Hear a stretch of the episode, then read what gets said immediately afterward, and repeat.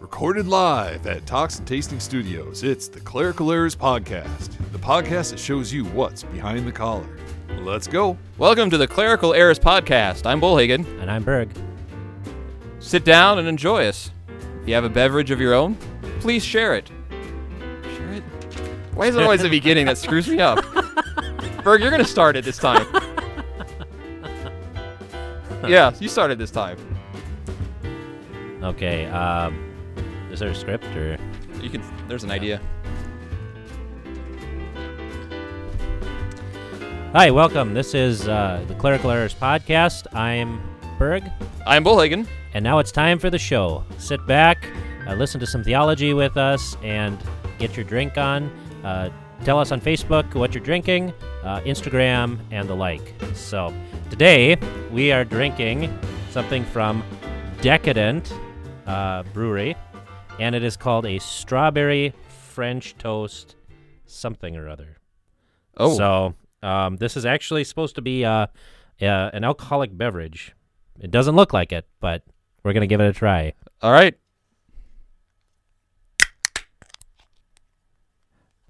So we've had all sorts of different things that we've tried. I don't have a lot of high hopes for this one. I'm not a sweet guy. I don't like sweet stuff so much. But it's got a nice color. It looks more almost like an IPA. It's interesting. So, all right. To your health. Oh, it starts off good. It finishes bad. What is that finish? Are you tasting like any of the things that it said that it was? It tastes like I was drinking beer and I burped up oatmeal. That is an apt comparison. So, if you are drinking beer and burping oatmeal, we are the podcast for you. And we want you to be part of this special atmosphere. So let us know what you're having. Sit back and relax. So as I try and get down this next sip, Berg, what are you preaching on? Well, Lent is coming up. It's not too far away. And so I'm looking forward to Ash Wednesday and Matthew 6, where Jesus talks about fasting and where he talks about laying up treasures for yourself in heaven. And so my sermon is primarily, oftentimes we think of Lent as a time where we give stuff up, mm-hmm. that you give up chocolate or you give up pop or you give up this or you give up that. My whole point is that, no, Lent is a time where we actually gain treasure. We actually gain the things that God has to give us. During this time, we often intensify our studies and our devotions. And there's a lot of stuff online that you can read. You can go to a couple different Facebook groups, and there's a 40-day Book of Concord read-through, for example, which is really cool. There's Steadfast Lutherans just put out a Lenten devotional. And all of these things are really good in order to deepen our faith and understanding of what our Savior has given us. So what are you preaching on? Well, I'm going to preach on the Old Testament. Joel. Nice. Rend your hearts and not your garments. And my focus is going to be the, and I actually talked to Vicar about this with his sermon, where it says, seek the Lord while he may be found. Okay.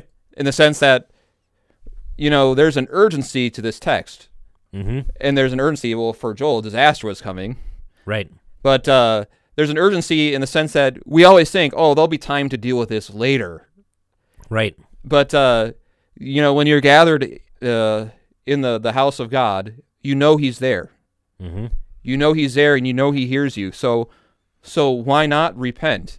And what a gracious, loving God we have that hears our sorrow over our sin and hears our desire to change, and he hears with his forgiveness and his salvation. So a lot of things we tend to put off, and we say, well, I'll worry about that or I'll deal with that later.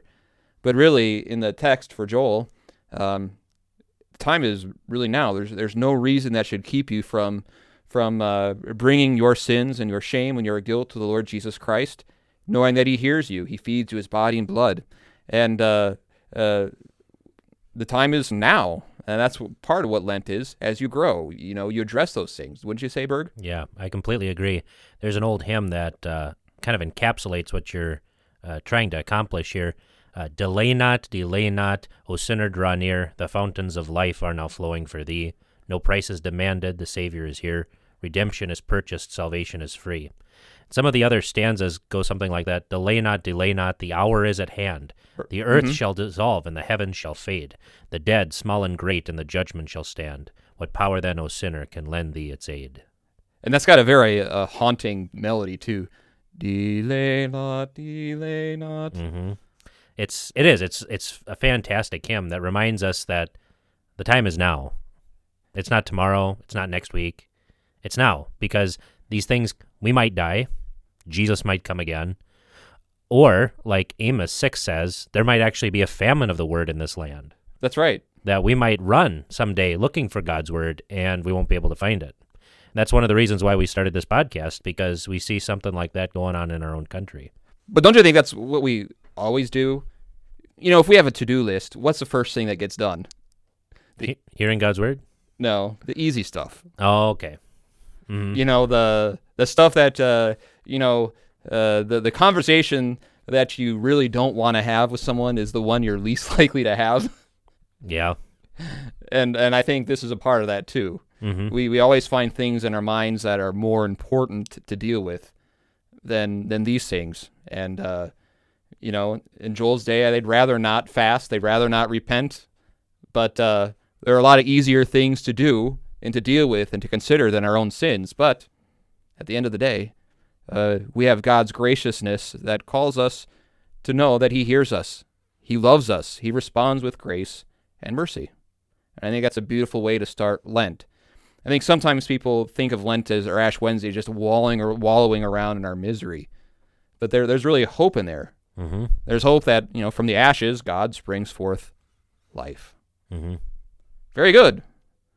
Well, that brings us to our next top 12. Now, the top 12 list has run the gamut of things, hasn't it? Yeah. What's been your favorite so far? Oh, I'm kind of torn between the podcast names and the biblical fantasy football team. That one was pretty creative. All right. Well, this one is one that I think is more helpful. The kind that lets you a little bit more to see behind the collar. And I'll let you know what that is as soon as Peter does what? Play the intro. Enough nonsense. It's time for Bullhagen's Top 12. Today's Top 12 list is ways to help your pastor sleep better at night. You know, I could always use that. I'm not a very good sleeper. Me neither. Maybe it's an age thing, but I am not a very good sleeper at all. And my mind wanders. I get restless and sometimes have trouble sleeping. So this is 12 ways to help your pastor sleep at night. And what I mean by this is what kind of things do pastors worry about? People's souls. Yeah. I mean, we worry about these things, and we have in many different ways. And so these are 12 ways that... you can do to help your pastor sleep better at night. Number 12. Understand that we do actually lose sleep over you. That's a good starting one, right? I think sometimes people don't realize this, that we think about you, we pray for you, we worry about you, and you know, when we lose sleep, a lot of times we're thinking of either you or our family, and it's real, isn't it? It is. It's very real. And so I think just being aware of that, your pastor really does care for your soul, and really is a good way to start, because I think people sometimes think pastor has an ulterior motive, or he likes to get into fights or kick people out of the church. Or a number of different other things, you know. Yeah. Number 11. Invite friends, family, and neighbor to church. That's a good one, yep. You know, I tell the people here that people wonder, well, how do I share who Jesus is with these people? And it's good to have some answers. But I remind them that every time you come to church, where I'm a pastor and where you're a pastor, mm-hmm. They are going to hear the word of God and the gospel and what Jesus' death means every single Sunday. Right. It's like when Peter has questions about who Jesus is before he's kind of brought into the fold. And his brother Andrew says, come and see. Yeah. Sometimes that's the best thing to say. Come and see. Come to church. And along that note, as I want to mention about this top 12 list is one thing I can say is my own congregation where I serve, they're pretty good at these, and I'm pretty blessed. As a vicarage supervisor, I hear a lot from former vicars, too, and I've kind of learned what's helpful for them along the way. And so this isn't just me coming out of these out of the thin air just for me, but I've talked to quite a few people about the kinds of things that pastors worry about and are concerned about. So I wanted to mention that. That brings us to number 10. Number 10. Speak well of him and put the best construction on everything. Yep. Good old Eighth Commandment. And because putting the best construction on things really, one, helps you, the person sitting in the pews, but it also has a snowball effect.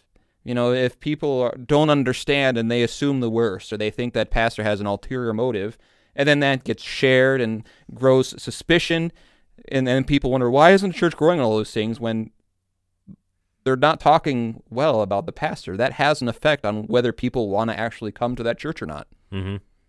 Any other comments on that? Yeah, just be generous, you know.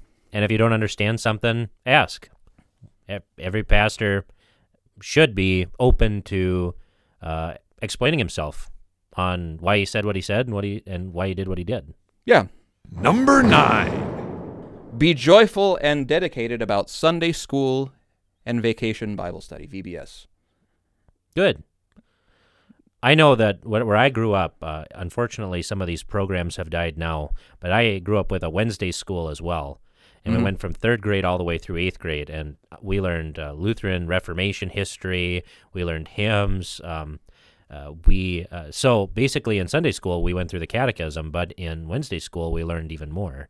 And those teachers that helped me out and taught me gave me something that I'm now giving to others. Do you think you would have been a pastor without those Sunday school teachers? Probably. I just wouldn't be as good a one, that's for sure. Okay. So, and, you know, sometimes I know Sunday school takes a lot of work, takes a lot of time, but a pastor really does appreciate those who work hard at the Sunday school and values the souls of the children and take it seriously. And, you know, when we lose sleep, a lot of times we think about all the things that our young people have to face, all the temptations, all the attacks on their faith that they will have in their lifetime. And to know that you have people who are joyful and dedicated about teaching these children is a good, it helps the pastor sleep quite a bit at night. Yeah. It's crazy how little biblical literacy is in the United States today. Yeah. And we should be worried for our children, and we should take steps to educate them and make them wise unto salvation. Number 8. Be mindful that your pastor has ordination vows. Nice. I like it. Because sometimes people don't realize that as a pastor carries out his work that the Lord has given him to make, he has made vows to be faithful to certain things, such as the Word of God, right? The confessions. What else? To never divulge any sins, confess to him, which is a big deal now because I think in Canada they're seeking to pass laws that pastors have to divulge what is confessed to them. Mm. So live a holy and godly life, right?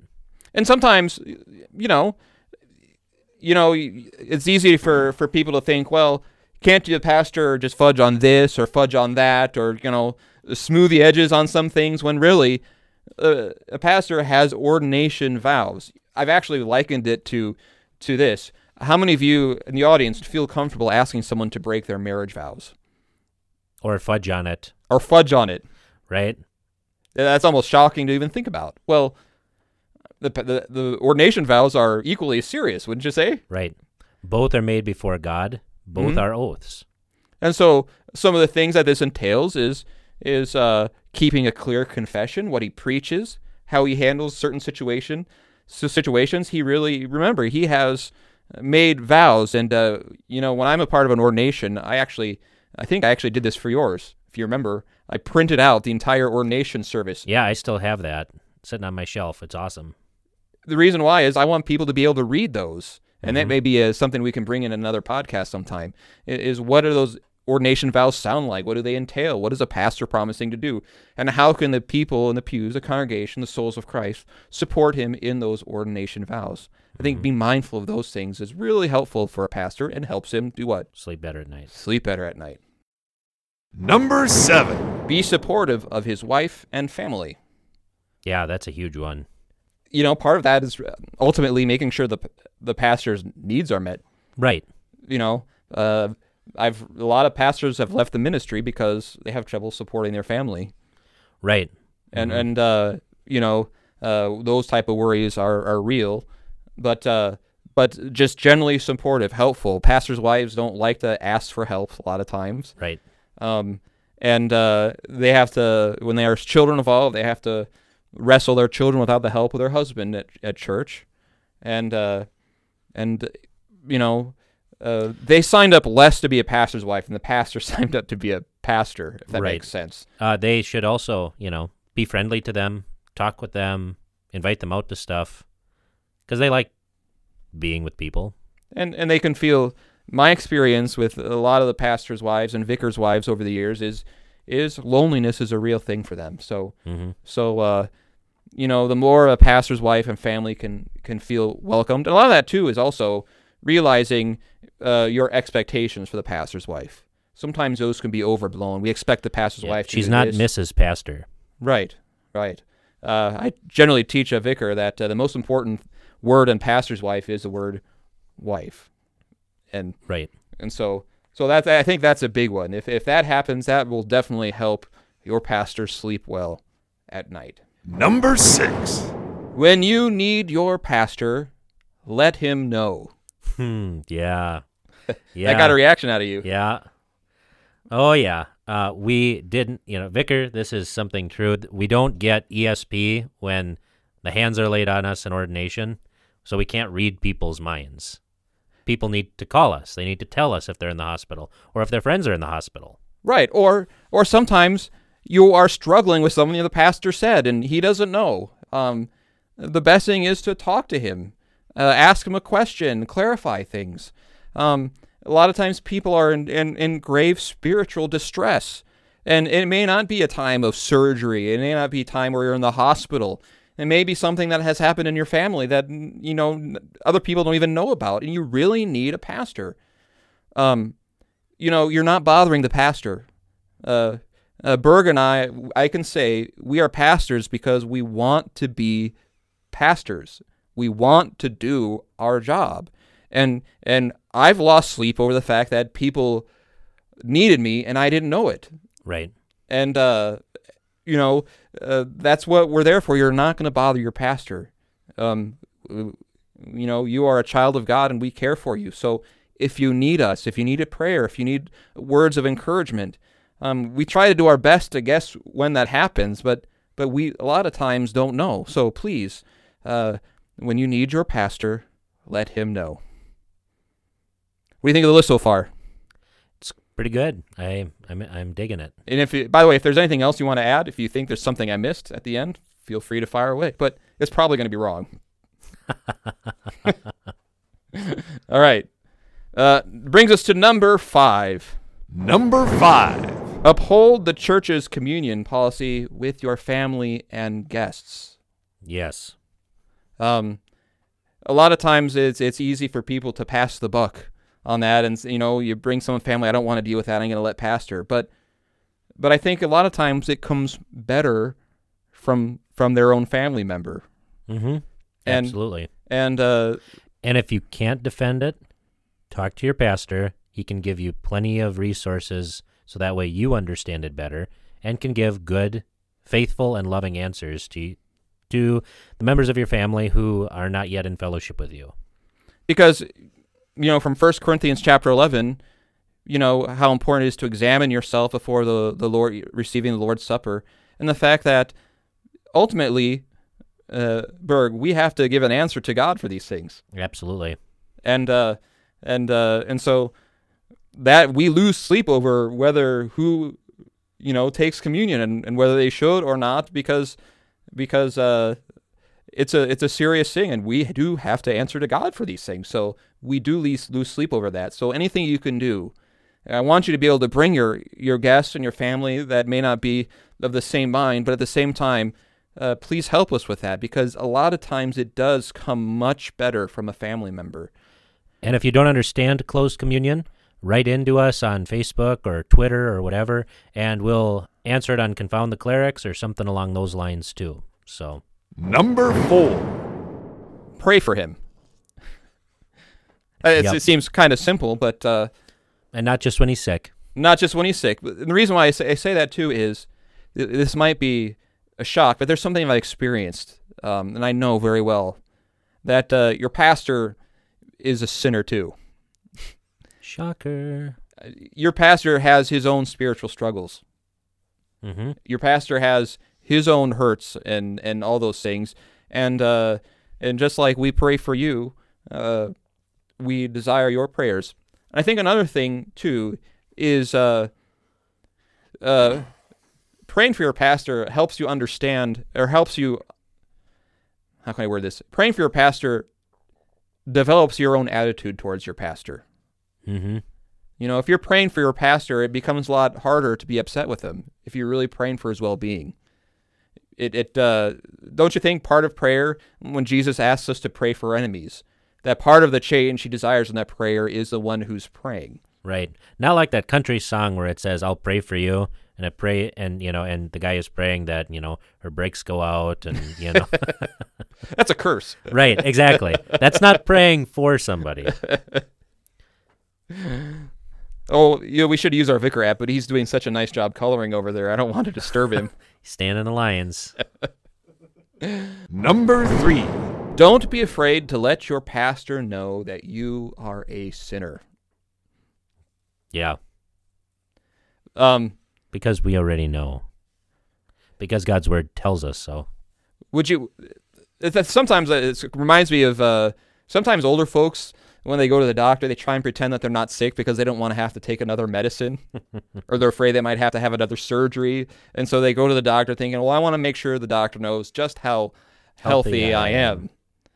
And sometimes we, you know, children that are taught, you know, behave because, you know, pastor's over there, he might notice that you're a sinner. But if it weren't for sinners, we'd be out of a job, man. Yeah, which would be awesome. But we're here because there's a need. Because people are sinners. And there's nothing that you can tell us that's going to surprise us.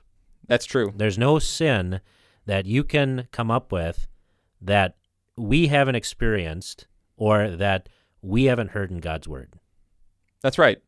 And if God doesn't remember your sins, then why should we when you confess them? And I can honestly say that a pastor learns very easily to compartmentalize these things. You know, when you talk to your pastor and you come to him, for example, for private confession absolution, that's not something that the pastor spends a lot of time dwelling on. When someone does, in that situation, that is not a reason why a pastor loses sleep. That's a reason why a pastor rejoices that the forgiveness of sins is brought to someone. Absolutely. In fact, the thing that we don't feel any superiority in the confessional. I know I feel really humble and really compassionate. Yeah. Because you know, you see yourself in these people. Mm-hmm. You see sinners who desire grace. Yeah. And they desire to live a better life. They want to amend their lives. They want the forgiveness of sins. They want the certainty that they have a gracious God. Number 2, go to Bible study. Yeah. I got to say, a lot of people show up to the Bible study, so I'm, you know, I wish there was always more, mm-hmm. But where I grew up, nobody went to Bible study, and I just can't imagine how my pastors growing up, how they even dealt with that. Because you can teach some in a sermon, but in a Bible study, it's a completely different context. Right. And you can dress things in a much different way. You know, sometimes people ask the prize when we have a certain teaching. Well, I've never heard that before. Well, how are you supposed to know what it is if you actually didn't have an opportunity to be taught that? You know, a sermon is only what, about 15, 20 minutes? Yeah, unfortunately. I mean, they used to be 45 minutes to an hour, but this is why we have our attention, right. Our ADHD Bible study. 10 or 15 minutes is actually long for me. I start thinking about all sorts of things because, like I said, pastor's a sinner too, but it really is helpful for a pastor to have people in his Bible study, and it really helps him prepare for Bible study. He's kind of reinvigorated to in his Bible study when he's got a group of people there that are eager and coming on a regular basis. And so going to Bible study certainly is a way that will do what? Make your pastor sleep better at night. That's right. And number one. Go to church. Yep. Amen. Because do we worry about people who aren't there? Yes. And we love you and we care about you and we want you to receive the gifts that God has given. We want you, the faith that you have, to be strengthened and sustained and fed, and because we care about you. We don't want you there so that our numbers look better. We don't want you there because it helps us feel good just that we're doing a good job, that people like us, that we're doing something right. We really want you there because we love you. We want you to be saved. We want you to be saved. And so, anything else to add to that? The only one I would add to would be the Sunday school VBS one, home devotions. Mm-hmm. That this is something that I think we've lost in our context, is that fathers as the head of the homes should be leading home devotions. And if there is a household that doesn't have a dad, for whatever reason, the mom should lead them. Mm-hmm. And that the house should be the place where God's word is talked about, prayed about, and spoken to one another. Because fathers, you have a lot more influence on your children than a pastor does. Absolutely. And you don't have to be the perfect spokesman. But, no. Even if you just read a few verses out of the Bible, even if you just go through the Ten Commandments or the Apostles' Creed or the Lord's Prayer, just, very, very simple things. One thing I do for our confirmation kids in their sermon studies is I now have a question of what point in the sermon did your father or your mother think was important? That's another way to start, is just to talk about the sermon. Right. Talk about what you heard. Because people worry about communications with their children. How can I talk to my son or my daughter about this or that? Well, if you can talk about faith, and if you can talk about God's word, it gives you a wonderful place to start in all of them. That's the truth. So that is our top 12. Nice. Now we're moving on to Berg's Bodacious Blasphemies. Peter, play the intro. Berg's Bodacious Blasphemies is the part of the show where Berg seeks to sell you ancient damn delusions by repackaging them for modern consumption. In short, Berg makes bad stuff sound bodacious. So, the bodacious blasphemy that I came up with today is called iconoclasm, and it means the smashing of images or icons. And it happened about 1,300 years ago, and it was a movement that held the importance of destroying religious icons, images, and monuments, largely because of what most of the evangelical world today, American evangelical world today, considers to be the second commandment. You shall not make for yourself a carved image or any likeness of anything that is in heaven above, or that is on the earth beneath, or that is in the water under the earth. You shall not bow down to them or serve them. So, okay, I'm waiting with bated breath. All right, here we go. Do you hate having your picture taken? Well, maybe you suppose that God hates to have his picture taken too. Do things like crosses, altars, and pictures of Jesus give you the heebie-jeebies? Have you miscounted the commandments, making a correlation into another commandment? Do you think that pictures of Jesus make you a pagan? Do you hate things like beauty and aesthetics? If so, then iconoclasm just might be for you. Iconoclasm is an ancient heresy that lets you take a hammer to statues, a blowtorch to pictures of biblical scenes and people, and a brick to stained glass windows. and it generally lets you flush the noble and beautiful work of Christians from ages past down the drain. Iconoclasm lets you ignore the needs of the young and the simple. Rather than using art to teach them the Christian faith, whitewash that wall and let them fend for themselves. It doesn't matter that God told the Israelites to make the images of the cherubim on the ark in Exodus 25:18, or a bronze serpent in Numbers 21:8-9. Ignore the Bible and smash, smash, smash. Being an iconoclast lets you join the ranks of the Muslims, who also hate and despise the images of our Lord, and those who were influenced by the Muslims, like Emperor Leo III from Constantinople. You will also join those deformers from the Lutheran Reformation, Andreas Karlstadt, Ulrich Zwingli, and John Calvin. You would also join many other American Christians who hate altars and stained glass and worship in entertainment centers, but still share and like ghost Jesus pictures with Donald Trump on Facebook and honor the cross, which is also an image. Or you can confess that Jesus is both man and that God, the second person of the Trinity, now has a human face, and that our Lord can be pictured for our learning and for our edification. Very good.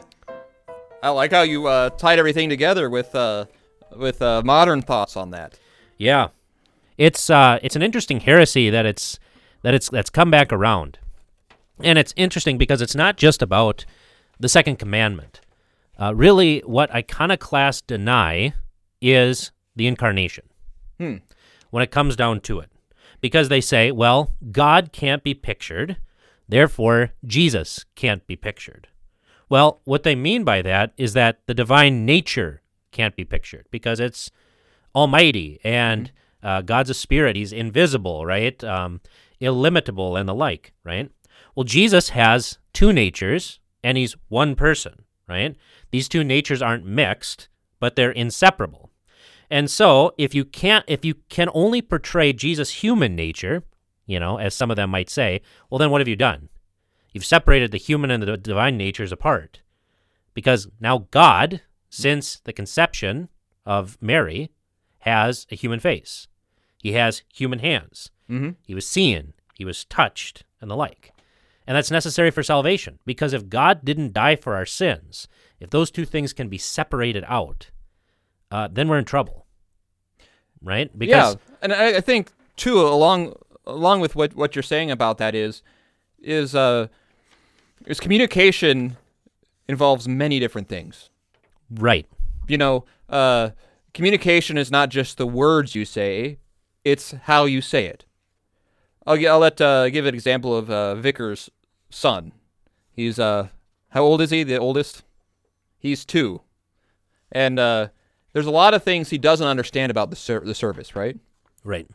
But the things that he can understand is he understands that, something special is going on. The pastor's wearing robes. This is a special place. Look at the stained glass windows. Mm-hmm. Look at how the candles are lit, how everything is dealt with reverence. That's why if you sometimes a little child will think that the pastor is Jesus. Right. Because something so special is going on that the word is so important, people are standing up and sitting down, all those things, and the images, the kind of images that you're talking about, all explain the word of God in a real way that people can understand. Right. And so if you take that all out, and that also comes in the form of music. Mm-hmm. A lot of times it comes in the form of, we like for the past to be really informal, to wear torn jeans and all those things so we can relate better to people, because the image of all those holy things really bother us. We need to get that out. Mm-hmm. Is that the same kind of thought that this had, or am I adding to that? A little bit, but that's how it's kind of mutated even further, because it's interesting that the Calvinists, who were kind of the forebears of modern-day American evangelicalism, they didn't have organs. They didn't have stained glass. They didn't have any of that stuff. Heart, because you don't have a heart. Right, exactly. But they would only be able to sing versifications of the Psalms. They had no hymns. People couldn't write hymns because it wasn't from the Bible. So what did they do? They chucked everything. They chucked all of the beauty of the past, all of those things that were not against God's word, that actually flowed from the Bible. But because they couldn't look at it and say, well, this is the chapter and the verse, right? Yeah. It was gone. But, you know, and if any Calvinists are listening to the show, please write in. We'd love to hear this. Yes. If you are an iconoclast. An iconoclast, right? Please fire back at us. We'd love to hear your opinion on that. Right. Well, and this is why we should actually deal with the biblical objection, right? Because most people get swayed by that right away, right? What they call the second commandment, right? That you shouldn't make any graven images. Okay? That was dealing with false gods, wasn't it? Right. It's actually a corollary to the first commandment. Right? Mm-hmm. That it's, you shall have no other gods before me. What does this look like? Don't make idols. Right? So probably a better way of doing that is, let's say, someone says to you, Pastor, look at my brand new boat that I use every Sunday morning in the summer. Right. Look at how beautiful this is. That would be more of something that would violate the graven images than... Right. Than the actual beauty that portrays the truths of God in a beautiful way that speaks the truth of God to the heart. Right. And that's the thing. We also forget about all those times in the Bible where God actually commands the making of graven images, like the bronze serpent in Numbers 21, 8 through 9, or the cherubim on the ark, Exodus 25 through 18, right? That God actually commanded those things, not to be worshipped, but to typify, to give a picture of who Jesus was. Yeah, and also the fact that where God met with His people in the temple mm-hmm. was a reflection of heaven. Right. They have the courtyard, the holy place, and the holy of holies. Mm-hmm. And that's where God met His people. So the tabernacle and the temple were really a promise that God met with His people, and so it reflected the beauty of heaven. Right. And these people will also say, oh, well, we're just trying to omit one of the commandments. Okay? Well, the interesting thing is that the Jews actually do the same thing that we do, and they have for a long time. In fact, there's a Hebrew manuscript from 850 to 950 AD. It's called Oriental 4445, and it actually divides the commandments. There's a paragraph for the first commandment, you shall have no other gods, and it includes the stuff about graven images.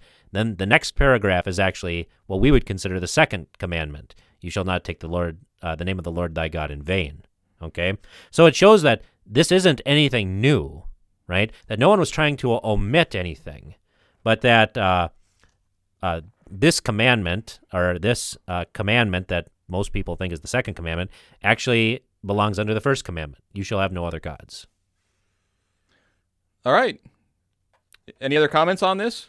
Also, worship, right? They say it's idolatry. Well, if we bow to the altar or any of that kind of stuff, right? Yeah. Well, all I have to say to that is, do you remember that Kaepernick guy? Yes. Yeah, who wouldn't stand for the national anthem but took a knee? Mm-hmm. Why was that so controversial? Well, it's disrespectful. To what? The song? I mean, they're just words. Yeah. Right? You know? I mean, he didn't like the music, right? Right. Now, the whole point is that it was disrespectful to the United States. Right. Right? That the song, the anthem, is a picture of America, right? Yeah. That's what it represents. It's the same thing when you stand and put your hand on your heart when you say the Pledge of Allegiance. Why do we treat the flag with respect? It's just a piece of cloth, right? Well, no. It is actually a symbol, a picture, which represents stuff about our country, right? So yes. It's the same sort of thing. Like, why do we show reverence to the altar? Well, because this is where Christ's body and blood has laid, mm-hmm. right, in the Lord's Supper, for one reason, and that makes it holy. And the second reason is that it reminds us of what Jesus did, right? Which is why we show it proper respect. It's not worship. That is reserved for God alone. So that brings us to our next Impaired Concentration Bible Study. Peter, play the intro. Do you have impaired concentration? Then this is for you. It's the Impaired Concentration Bible Study. One verse only. Vicar, would you like to read for us? Let's try out our Hey Vicar app. Would you like to read for us Obadiah 3? Oh, I'd love to. Now, 3? I thought there was just one chapter. There is one chapter. Verse 3. Oh, okay. Right. My Bible app here, I'm still figuring this out. Okay, Obadiah 3. The pride of your heart has deceived you, who live in the clefts of the rock, in your lofty dwelling, who say in your heart, who will bring me down to the ground? Now I realize I made a mistake last time. We were supposed to do one verse only. Yeah. I actually read two verses last time. Holy buckets. Man. Get epic fail. So what do you have to say about this, Berg? Goes back to the you know, those who are proud will be humbled, and those who are humble will be exalted. Right? Edom is very prideful, mm-hmm. and their idolatry that we talked about a little earlier is in the place where they live, in the clefts of the rocks, in the mountains, and that's what they put their trust in. And God is going to destroy that trust. And ultimately, it reminds us that our trust should be in Him. Right. It's like the reading for Ash Wednesday: where your heart is, there your treasure will be also. Yep. Right? And their treasure was in things that were not of the Lord. So. All right. I think that's good enough, don't you? Good enough for government work. All right. That brings us to news that bothers Berg. Peter, play the intro. There's fake news. There's real news. Then there's real news that Berg wishes was fake. It's time to hear news that bothers Berg. Okay. Oh, I feel like I'm opening a can of worms here. But you knew we were going to go here at some point. All right. This article is written by Ryan Warner. Warner, W-A-R-N-E-R. This comes from Colorado Public Radio News. You avid listener to that? I am not. Okay. All right. You ready? Okay. I think this is going to bother you. I wouldn't doubt it. The name of the article is This Denver Evangelical Lutheran Pastor is Calling for a Sexual Reformation. So in this... wasn't that what the 60s was all about? So... In this, there is a... Now, I will have it's admitting that when we talk about Lutheran, there are different kinds of Lutheran, right? Yes. So, this is definitely not the faithful type, I imagine. So it's a pastor by the name of Nadia Bolz-Weber. Oh, apparently you're familiar with her work. She is the worst. Grody. Would you like to hear some quotes that she has about this? I guess that's the podcast. So yeah. Yes. That on this new Christian sexual ethic, she says, instead of it being a list of thou shalt nots, the things that you should avoid to know that you're good, I would steal a page from Martin Luther. He said, it's not just don't murder. It's that you should do your neighbors no harm. And you should be involved in aspects of their well-being and make sure they thrive in their lives. To him, it wasn't just the absence of harm. It was the presence of good. She's such a legalist. Like, she's an ant. It's funny because I had a professor who would always say, if you scratch antinomian long enough, you find a legalist underneath. That's exactly what that is. Because all she sees when she sees the commandments is the absence of harm, but not the good. And the heart of it is the idea that that historic Christian sexual ethic is repressive, that it does more harm than it does good in her mind. Right. Well, and what's your neighbor's good here? His salvation? His adhering to God's word? Knowing what this woman is about, I would say not. Well, part of it is ultimately is in the article. I find an absence of references to the Word of God. That doesn't surprise me. Because you got to remember, this chick is also a fake pastor. Well, she was a fake pastor of a church called All Sinners and Saints. I think it was in Colorado. All Saints and Sinners. And thank you, Vicar. This was one of the flagships of like the sodomite movement. The LG, what everyone calls the LGBT, but we should just call them what they truly are, sodomites. So All right.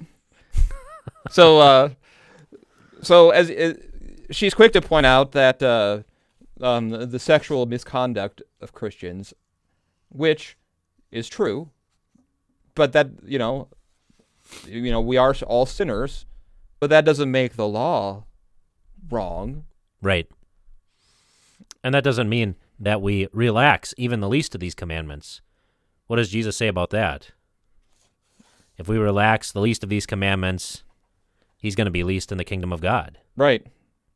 And so, I think the answer is not redefining a new sexual ethic. It goes back to the gospel. Mm-hmm. The answer is realizing, okay, we're sinners who need forgiveness. And when it comes to shame and guilt, what's our answer to shame and guilt? Is it saying, oh, it's okay, don't worry about it, you know, we're a new generation now? Or is it, have mercy on me, a sinner? Mm-hmm. And that from that new life, then we see changes. Because if you go down this route, if you can apply this to all sorts of other commandments. Right. You know, since we're playing all the hits today, we could talk about abortion. Right. Why not? Where how to say that that abortion is murder, you're all of a sudden you're against women. That's a sexual ethic that's oppressive, we are told, to women. Or euthanasia, right? Well, we just, these old people are suffering so much that we just can't but kill them, or they're a burden to society. Yeah. Well, who decides that? God. But what it does is, ultimately, when you take that out of the Word of God, then you also take out the gospel. Indeed. You take out the need for forgiveness and grace and mercy. And, it's really, you think of what happened in the Old Testament and how it's really no different than how the Israelites went down the same path in many different ways. Right. And the answer is not in redefining these ethics. It's really, we keep on making things worse and worse and worse, and we have to come up with new ways to fix it, when really it's the same old thing. It's sin and forgiveness.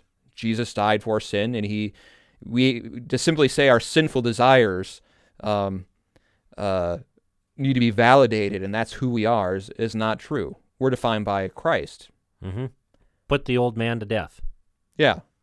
And, you know, when it comes to all these things, to simply avoid it and say, well, this is, the law is causing us trouble, that's just avoiding the truth of God's word.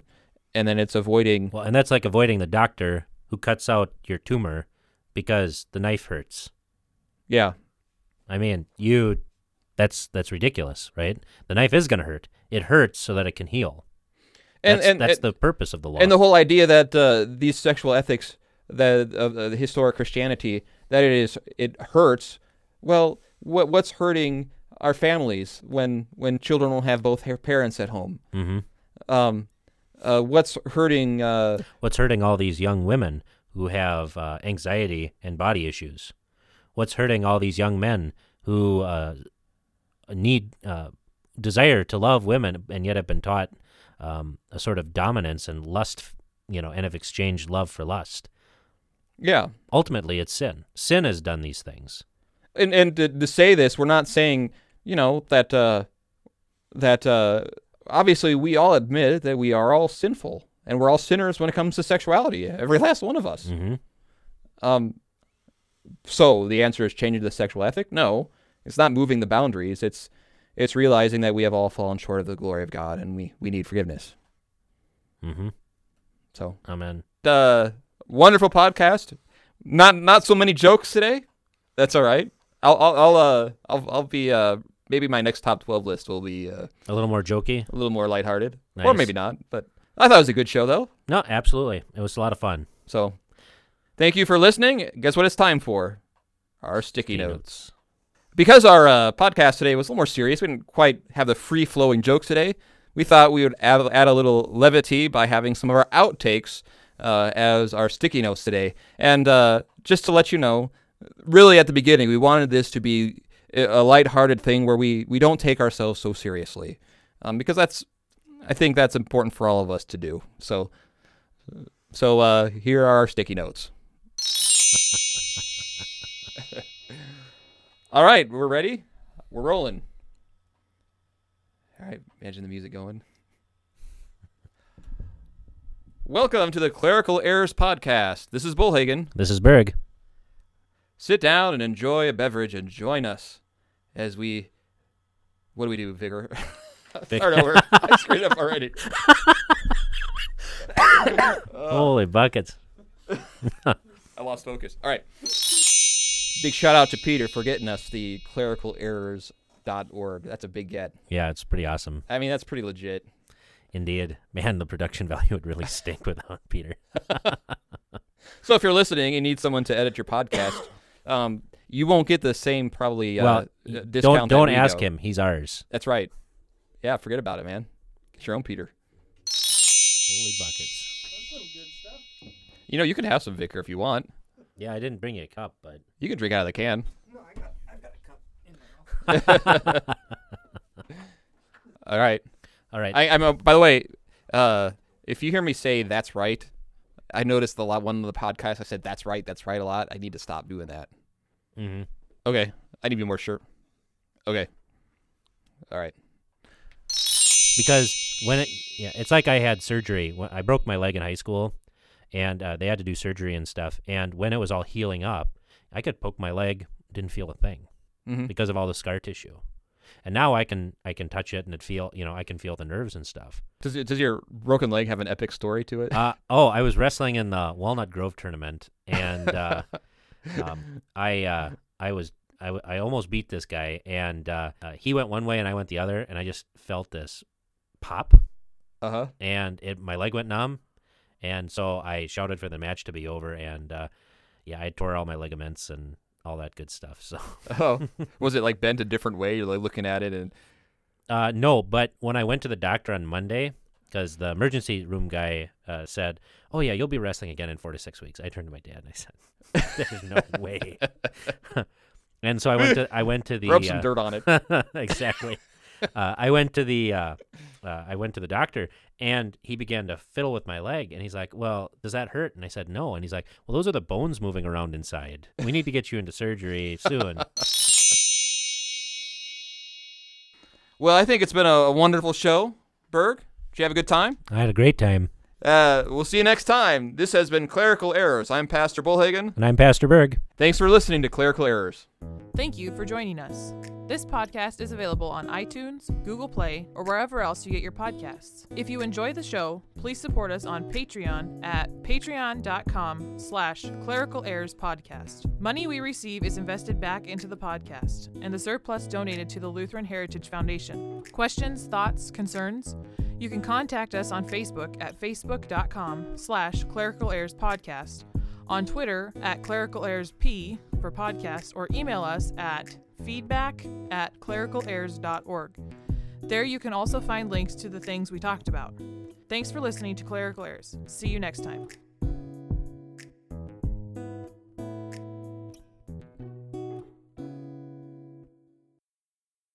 And done.